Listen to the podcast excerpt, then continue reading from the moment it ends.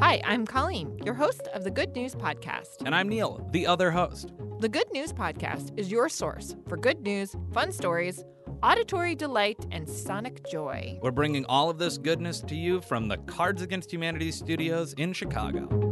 For today's episode, we're showcasing a Wikipedia article about Mary Anning. We've been keeping an eye on Wikipedia and particularly the good work of the Wiki Project Women. The article for Mary Anning is a featured article on Wikipedia, and she's someone good to know. Bring her up at your next dinner party. Mary Anning lived in the first half of the 19th century, and she completely changed our understanding of prehistoric life. She went fossil hunting all along the English coast and is noted as finding the first correctly identified ichthyosaur fossil. What makes Mary extra awesome is that she did most of her fossil hunting right after or even during landslides. In her area of the English coast, her best opportunity to find fossils was right after a landslide and right before it got pulled out to sea. In 1833, she almost got killed in a landslide, but she survived to find fossils another day.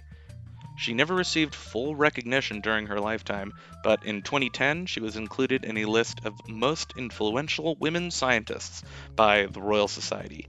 And it's believed that she possibly, probably, was the inspiration for the classic tongue twister She sells seashells by the seashore. Nice work, Mary.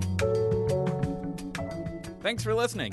Do you have good news? Awesome. Or maybe you want to tell us a joke or idea? That's amazing. Email us at goodnews at cardsagainsthumanity.com. Or leave us a voicemail at 773 217 0156. You can also tweet us at the Good News Pod. And if you love the Good News Podcast, review us on iTunes. We'd appreciate it.